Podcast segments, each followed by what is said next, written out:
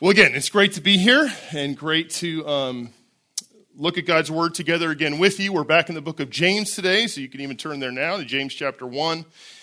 And excited to look at this and continue on the theme of considering trials as joy. That's a, a longer passage that we're divided up into a number of weeks. And so it's a joy to be back in doing that.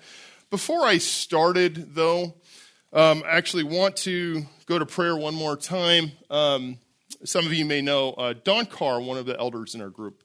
Uh, his wife Logan has been having medical issues and has been in a lot of pain. And uh, we just want to be praying for Logan and just that God would give her strength. Don's been caring for her a lot, and I know many of you have come alongside to be helping as well, but want to continue to keep her in prayer. So I just wanted to do that quickly before we look at the word together.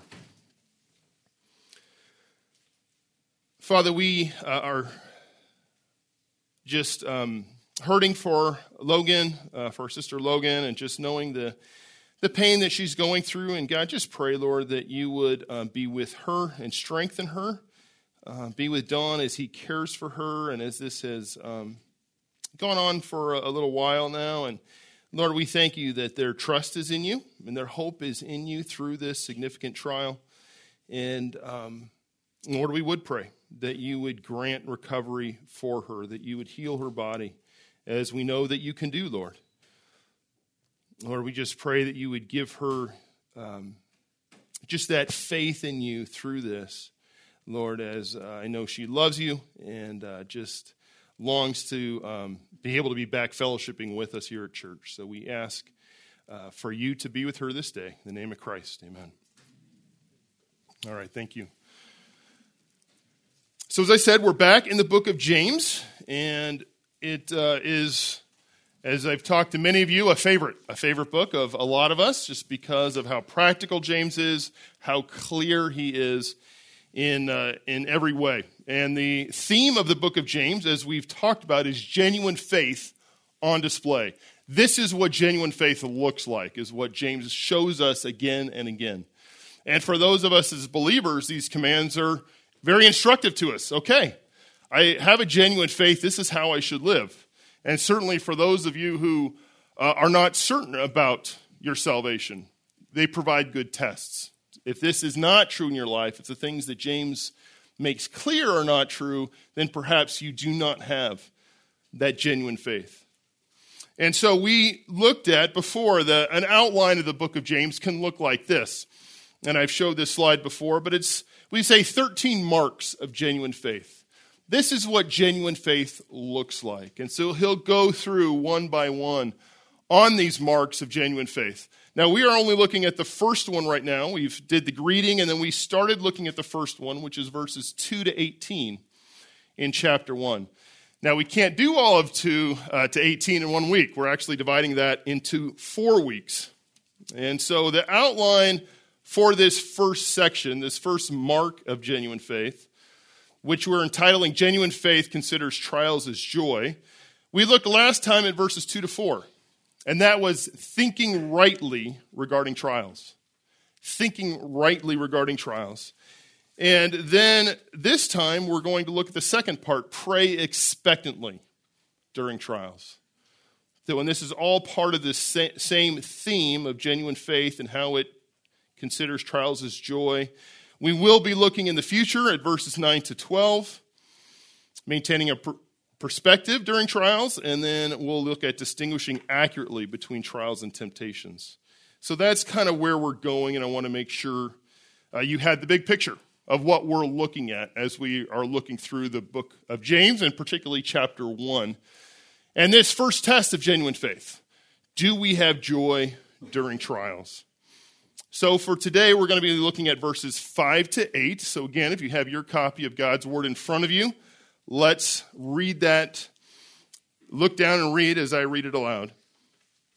But if any of you lacks wisdom, let him ask of God, who gives to all generously and without reproach, and it will be given to him. But he must ask in faith without any doubting. For the one who doubts is like the surf of the sea, driven and tossed by the wind.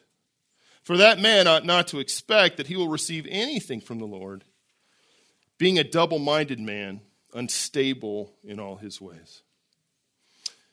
So, this section that we are looking at today is directly tied to what we looked at last time. And as we looked last time, we are to consider trials as joy. And we may think on that, well, how is that possible? Trials are not enjoyable. I don't feel joy when I face a trial, they're hard. Trials are difficult. Trials is what we call when everything goes south in your life. It's things aren't going as you want. And the command here is not to say, feel like they're joyful, pretend they're joyful, but is to think on them in this way. That we are to think of them as joy. Now, that's not the natural response, is it? When we face a hardship in our life, when we face some kind of difficulty, a natural or frankly sinful, without Christ, would be very different. Responses to trials include fear. We're fearful. What's going to happen?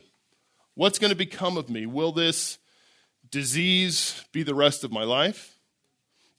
I got fired. Will I ever get a job again? How are we going to make it financially?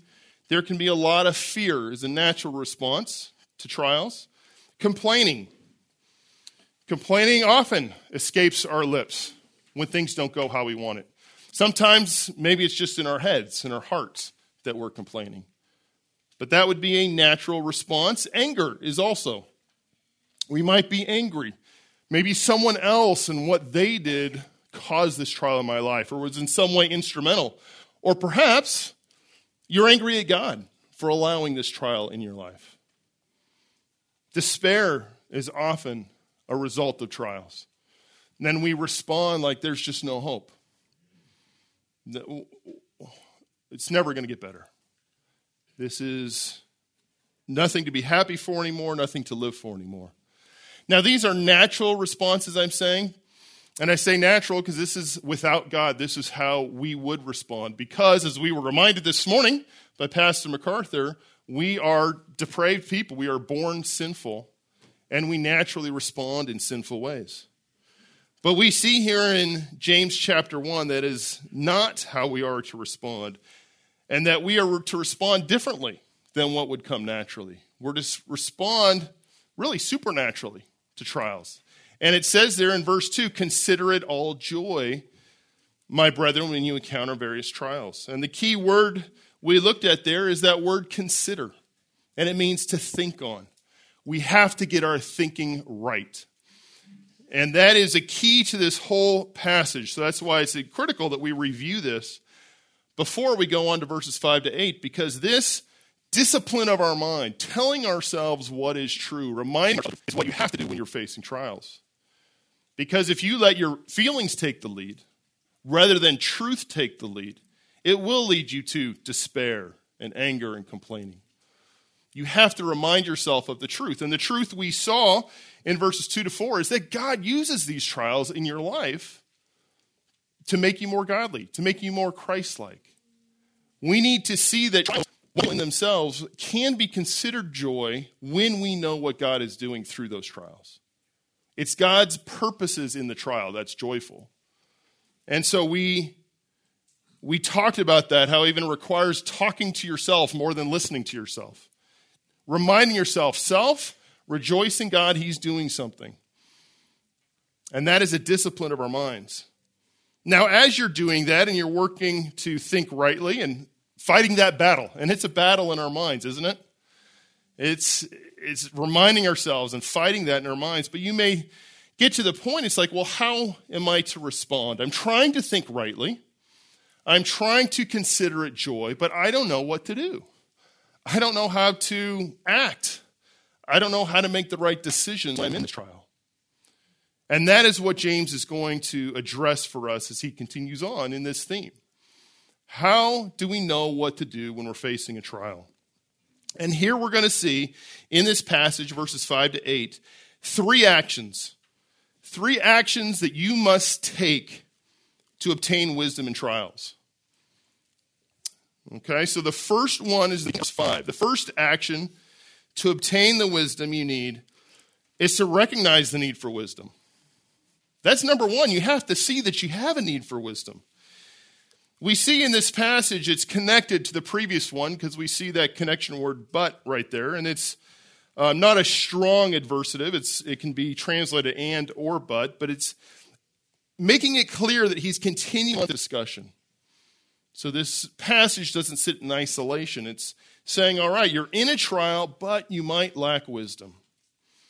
Now, another connection is the word lacks.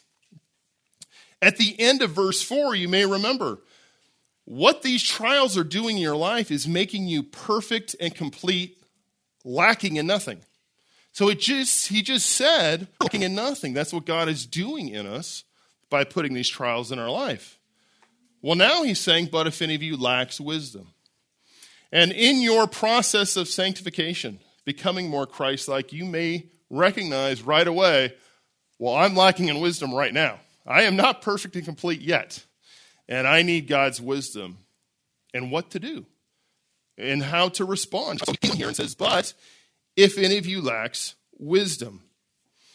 And so now he's going to go on and explain that. Now, he says, if any of you lacks wisdom, but what he's really saying, frankly, is when you lack wisdom. The word if here is a type of if, they call it a first class conditional statement, but it's basically saying if this is true and it is true. Constructed in Greek is look, if this is true and if you lack wisdom, and you do lack wisdom, then, and then he goes on. We don't have, we use the word if. Um, usually to mean it's, it's a conditional thing and we don't know. Um, but occasionally we do. We'll say a sentence like, if you have any sense at all, then something. You know, you'll be a UCLA fan. Um, you know, which is obvious, right? Um, but yeah, a statement like that, if we were to say, if you had any sense at all, you would not want Brad to come back. What we're saying, no, we love Brad. He's in Texas preaching, and so Bryce, don't tell your dad anything bad. Um, but in that kind of statement, if you had any sense at all, we're saying, well, I'm assuming you do have any sense at all. Well, in a way, although not nearly as silly as I just portrayed it. Uh, that's what James is saying. If you lack wisdom, and you do, you lack wisdom. And that is a key thing we can't jump past here. We have to have the humility to say, look, I lack wisdom. Look, I, I don't know what to do. I can't do this on my own. That's the Christian life that every one of us must never lose. To think that I, I, have grown spiritual now. i I've been in the church for 10, 15, 20 years. I don't need more wisdom. I, I know what to do. No, every one of us needs to continue to ask God for wisdom, to be humble enough to say that. Now, it's important that we understand what wisdom is here. Wisdom, according to Scripture, right? Wisdom is knowledge applied. So this verse is not saying if or if you lack knowledge, and of course you lack knowledge. No, it's saying if you lack wisdom and this applied knowledge. A.T. Robertson, a, a Greek um, theologian and, and grammarian, said wisdom is the practical use of knowledge. Another commentator said for the Jewish mind, wisdom meant practical righteousness in everyday living or a more um, modern uh, interpretation or way to explain the difference between wisdom and knowledge is knowledge is knowing that a tomato is a fruit, but wisdom is not putting it in a, in a fruit salad. So there's a difference. You know it's a fruit, but you're not going to put it in a fruit salad. That is knowledge applied. That is understanding something and then acting accordingly. But in this context, I think the best definition that I read, D. Edmond Hiebert said in his commentary Wisdom is the moral discernment that enables the believer to meet life and its trials with decisions and actions. What he's saying we need to recognize that we lack, that we don't always have that moral discernment of knowing what to do, the decisions and actions that God would be pleased with. And we need to have that because when trials come and serious trials come in our lives, we prayed for Logan, and we know I know there are serious whether it's whether it's um, employment issues, it's family issues. There's trials that you're facing. Don't, in facing that trial, think, you know, I can do this. I got this. go to God. And we're going to see here that James encourages us to do that very thing.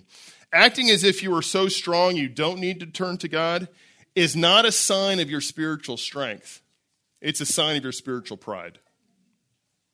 To think that I can do this without going to God is not like, doesn't make, oh, wow, that person must be spiritual. No, it's that person's prideful to think that they can do it on their own. So we must first recognize the need for wisdom. Secondly, we must remember the source of wisdom. And you see that half of verse 5. But if any of you lacks wisdom, let him ask of God, who gives to all generously and without reproach, and it will be given to him. So, what we see here, the first truth that we see in the second part of verse 5, is that asking is commanded. It says here, let him ask of God. Now, it sounds like in that, that that's an option. Let him ask if he wants to ask. But again, it's understanding, going back to the Greek, we see, no, this is an imperative. The word ask there in the Greek is a command. If you lack wisdom, and you do, you must ask of God. Every one of us lacks the wisdom. Every one of us must ask of God. And so we see it's an imperative, a suggestion or a tip for you in your Christian life. This is what God is telling us to do. And secondly, we see it's in the present active tense. Present active means it's ongoing. We must continually ask of God.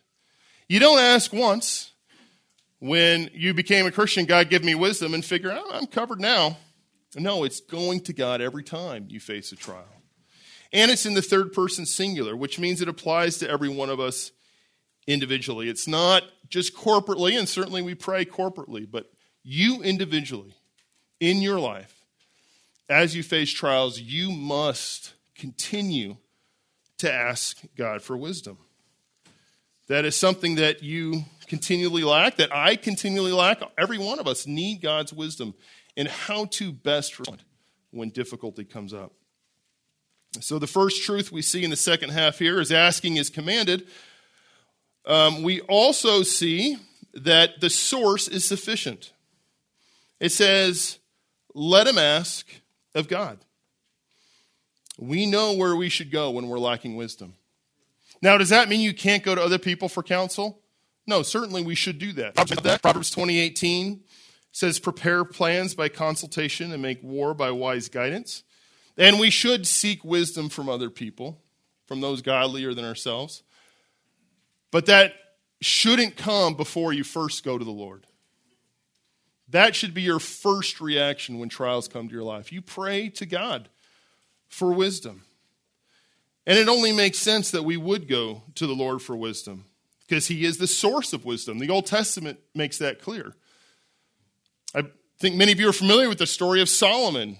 Solomon asked of God for wisdom, and the Lord made him the wisest man. We read that in 1 Kings 4 29 and 30. The Proverbs speak of this as Solomon writes For the Lord gives wisdom, from his mouth come knowledge and understanding. He stores up sound wisdom for the upright. He is a shield to those who walk in integrity. It is to God that we must go because it's from the Lord that wisdom comes. The Lord gives wisdom. We see this also in the book of Daniel. Daniel 2 20 and 21. Let the name of God be blessed forever and ever. For wisdom power to him. It is he who yes. He removes kings and establishes kings. He gives wisdom to wise men and knowledge to men of understanding. So, certainly, the source is sufficient. We see we are to go to God. He is the one that has all wisdom and can provide wisdom to us. Another wonderful passage, and I, it's relatively long, so you'll need to turn there. Turn to Job, the book of Job, chapter 28. And here in Job, he remarks about the search for wisdom and where to find it. So in Job, the book of Job, chapter 28, starting in verse 12, and this is what Job says But where can wisdom be found? And where is the place of understanding? Man does not know its value, nor is it found in the land of the living. The deep says, It's not in me, and the sea says, It's not with me. Pure gold cannot be given in exchange for it, nor can silver be weighed as it's valued in the gold of Ophir, in precious onyx or sapphire. Gold or glass cannot equal it, nor can it be exchanged for articles of fine gold. Coral and crystal are not to be mentioned, and the acquisition of wisdom is above that of pearls. The topaz of Ethiopia cannot equal it, nor can it be valued in pure gold. Where then does wisdom? And where is the place of understanding? Thus it is hidden from the eyes of all living and concealed from the birds of the sky. Abaddon and death say, With our ears we have heard a report of it. Then verse 23 God understands its way, and he knows its place. For he looks to the ends of the earth and sees everything under the heavens. When he imparted weight to the wind and meted out the waters by measure, when he set a limit for the rain and a course for the thunderbolt, then he saw it and declared it, and established it, and also searched it out. And to man he said, Behold, the fear of the Lord, that is wisdom, and to depart from evil is understanding. From God alone comes wisdom. He is the source of wisdom. Now, certainly, from other people we can find wisdom, but their ultimate source is God as well. If they're coming from God's word, then it is wisdom as well. So, we are told, we're reminded of when you lack wisdom, and you will, you go to God. That's who you go to. Remember the source, He is sufficient for it. Now, we get there and say, God, look, this is your duty. You're supposed to do this. You're lacking wisdom. You need to, you need to pray. You need to ask God. You feel guilty about it if you don't. That's not the thrust of what he's going for here. It's not this is what you must do. It's like, this is the opportunity. He's encouraging us to go to God. And how does he do that? Well, we see here, he explains who God is and why that's such an encouragement to go to him for wisdom. He says, Let him ask of God who gives to all generously. He gives. And that is the way that this is constructed here. It can almost be translated the God who gives. Ask of the God who gives, or ask of the giving God. That is part of his nature. That is part of who he is, is he loves to give. He is generous and gives. He, it's not one that is loath to give you wisdom and, all right, well, I guess I'll provide some to you. He is happy to give because he is a giving God. It doesn't say we have to buy of God. It doesn't say we have to beg of God. We just need to ask of him because he is a giving God. And it's, it's a joy for him to give. And now I think you know in your personal life, you have times when it is a joy to give. But there are times when maybe, you know, you're not as joyful to give. When I worked uh, for the city of Burbank years ago, you know, coworkers would pass around something that was like a fundraiser for their kid. Like the boss's kid sends around a fundraiser for a jogathon or something, selling magazines. And you have to sign your name and put money in the envelope. And you don't do that. You look like a real jerk. And you got to do it. So here I am, you know, giving whatever it is to uh, the coworker's son for something that I don't care about and I don't know this kid. That's not what we're talking about here. God is opposite of that.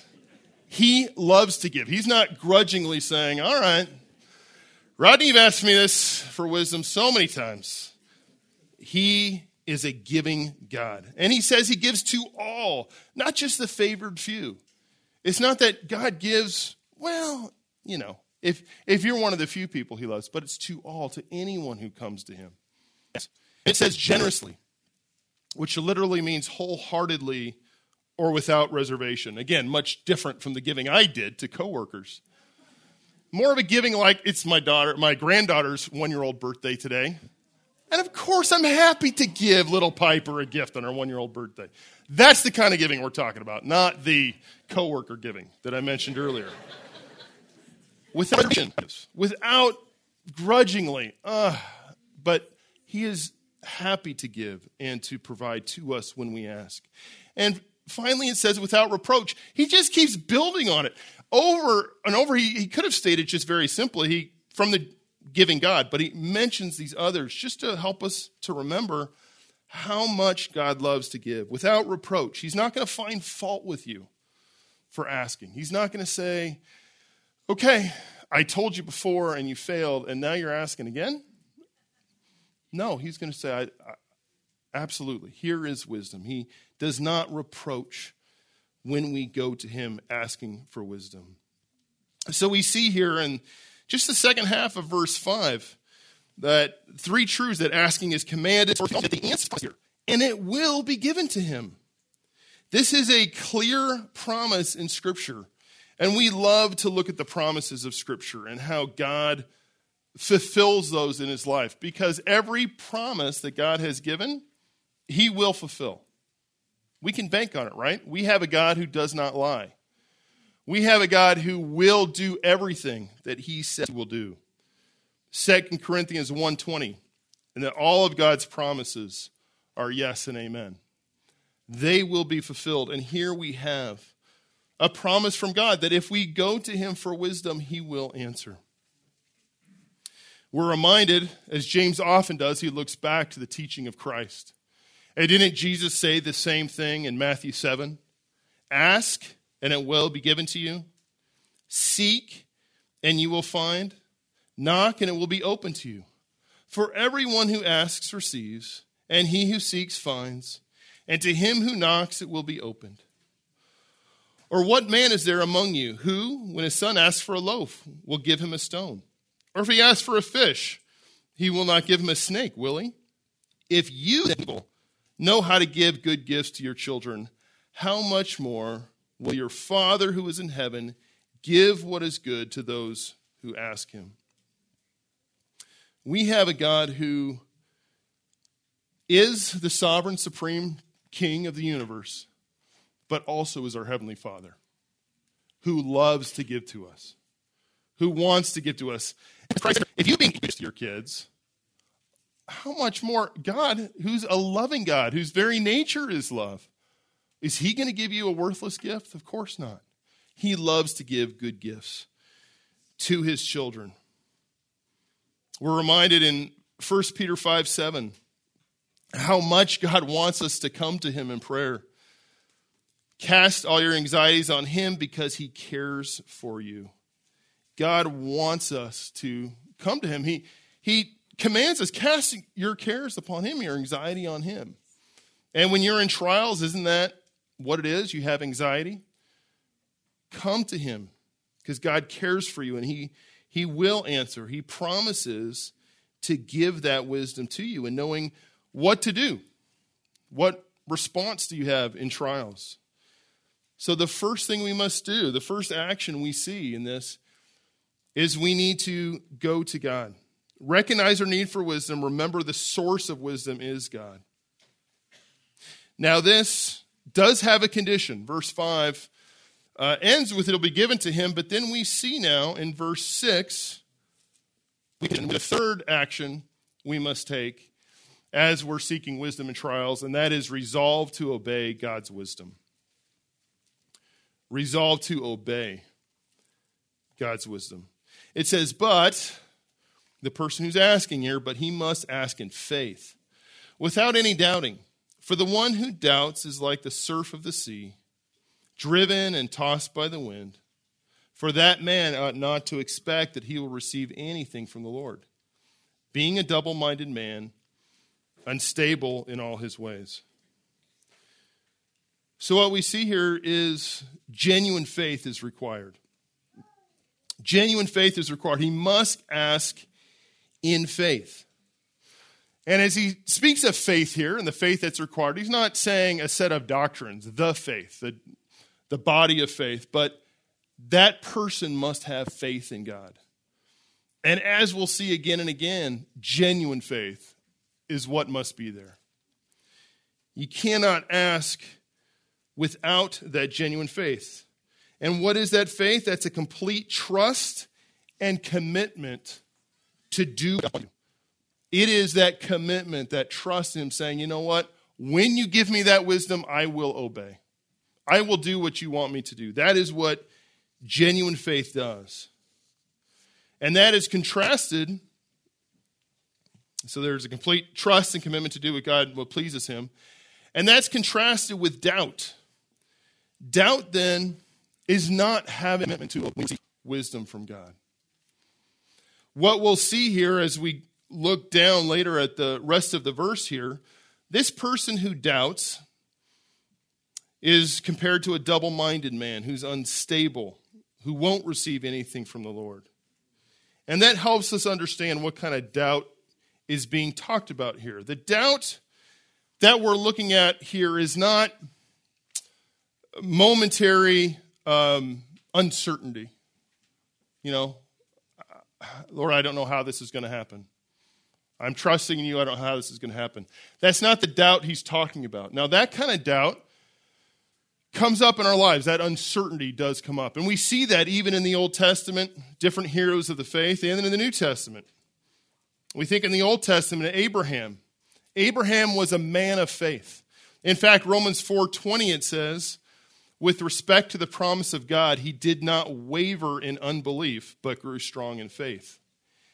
And yet, when Abraham and Sarah were told, You're going to have a child in your old age, what did Abraham do?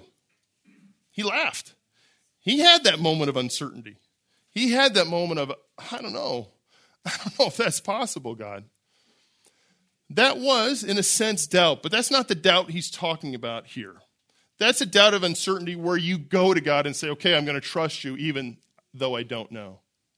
We see this also with John the Baptist, don't we?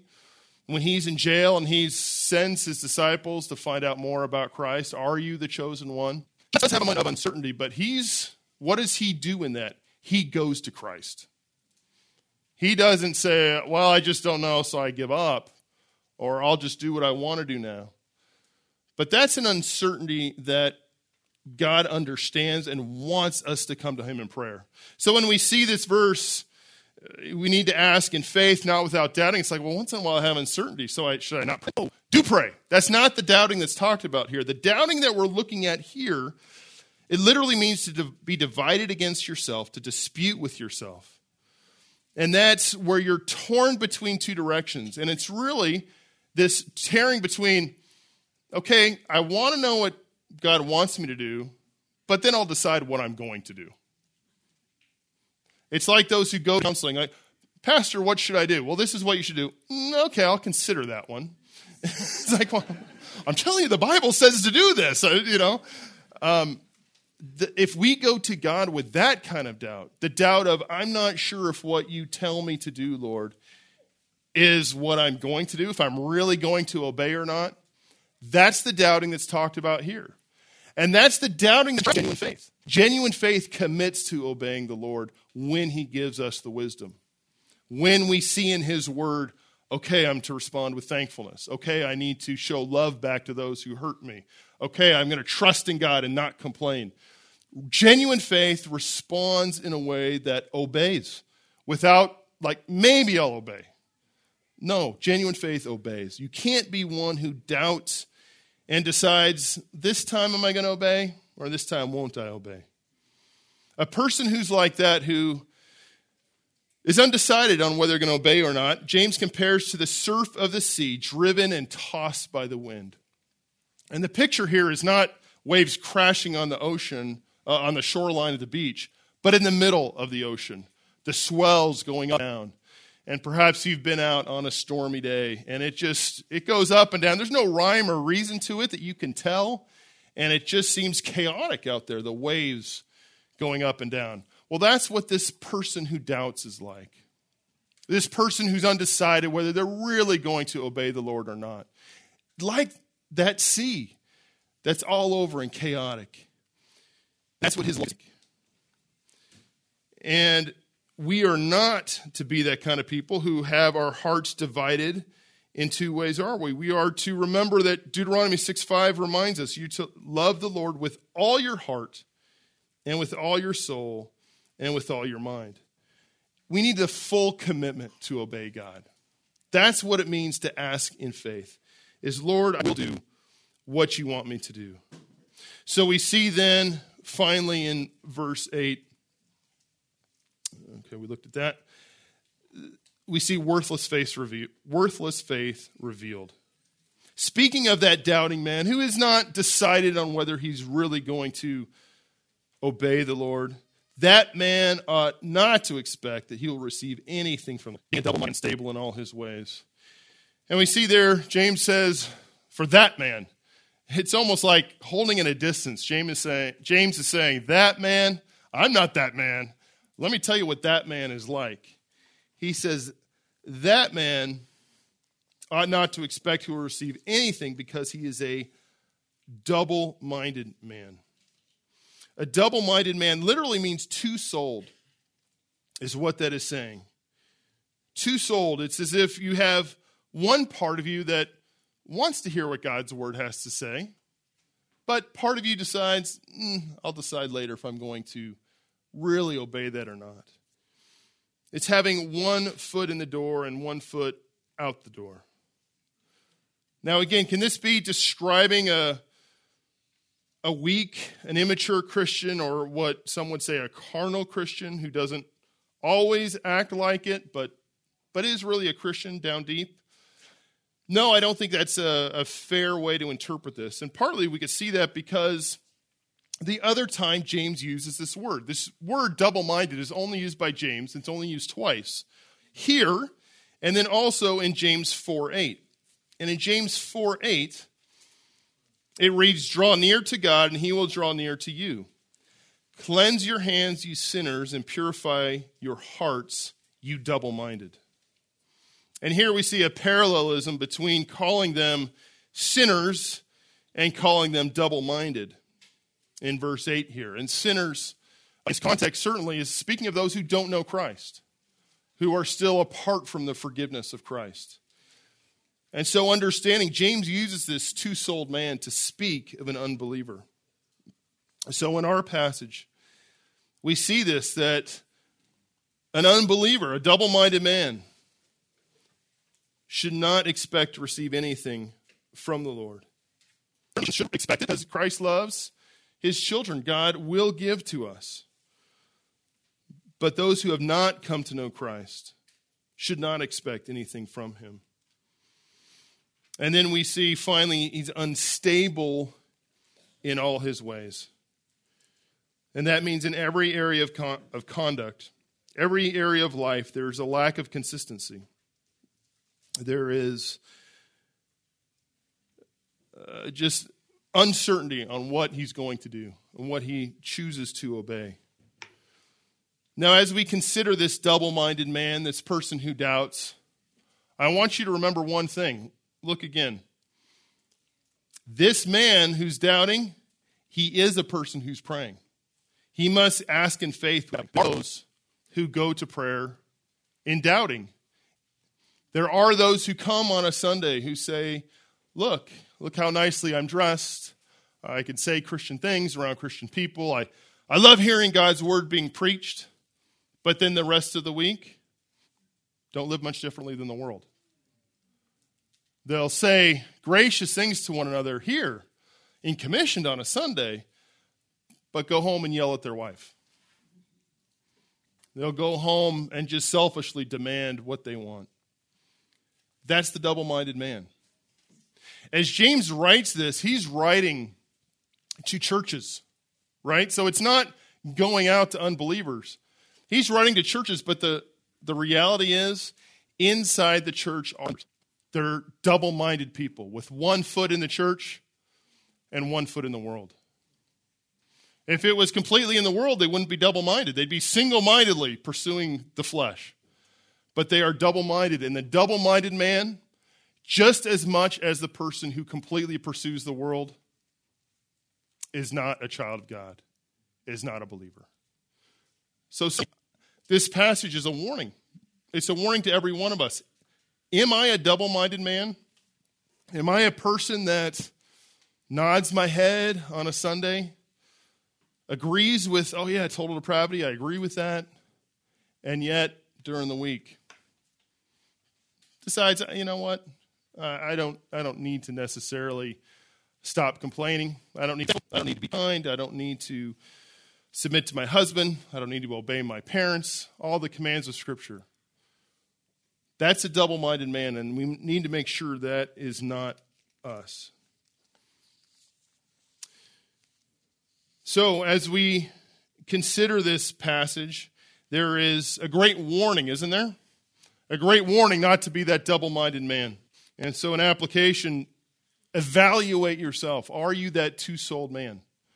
Are you a person that is much different on a Sunday than the rest of the week? If that is you, I beg you to repent.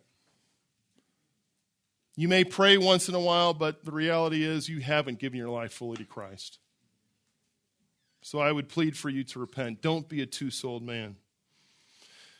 But the option to this passage, of you who say, I, I'm not, I fully want to obey the Lord. I want to do whatever He would want me to do. Go to the Lord for wisdom. We're given that encouragement here, a great encouragement to go to the Lord. You lack wisdom, go to Him. He is a giving God, and He wants to give that to you. He doesn't reproach in giving that to you, He gives generously.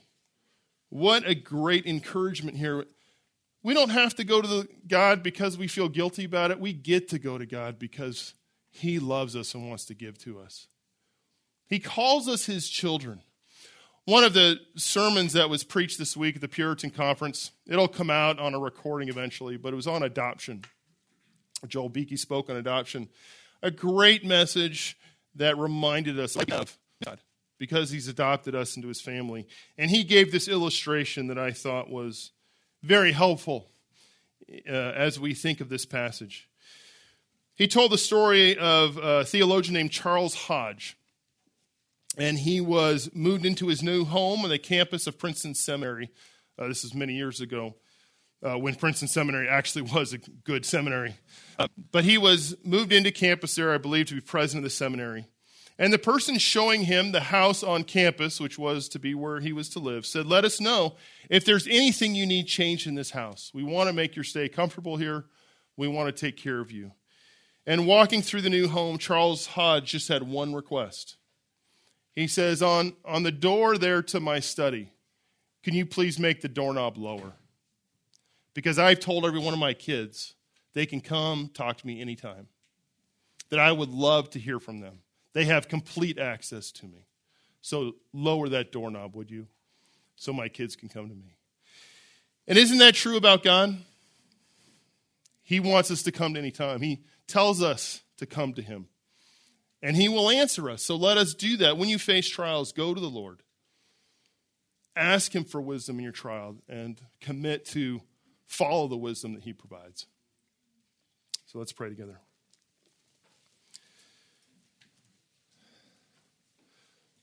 Lord, we're so grateful for your great love for us, that you have called us your children, and you want us to come to you at any time because you are such a giving God and so good to us. Lord, we uh, live in a fallen world. You know that very well. You know that be, certainly because you sent your own son to live in this fallen, broken world. Lord, where trials come up all the time. And Lord, we don't know always what to do. We just ask for your wisdom as we face those trials so that we might know how to please you through them, so that we might grow to become the people that you would want us to be. And Lord, certainly we look forward to the day when Christ returns. Uh, we pray that would be today, that we would be free from this world of trials and we can be glorified and be with Christ. Lord, we pray until that day comes that you would find us faithful. We ask in the name of Christ. Amen.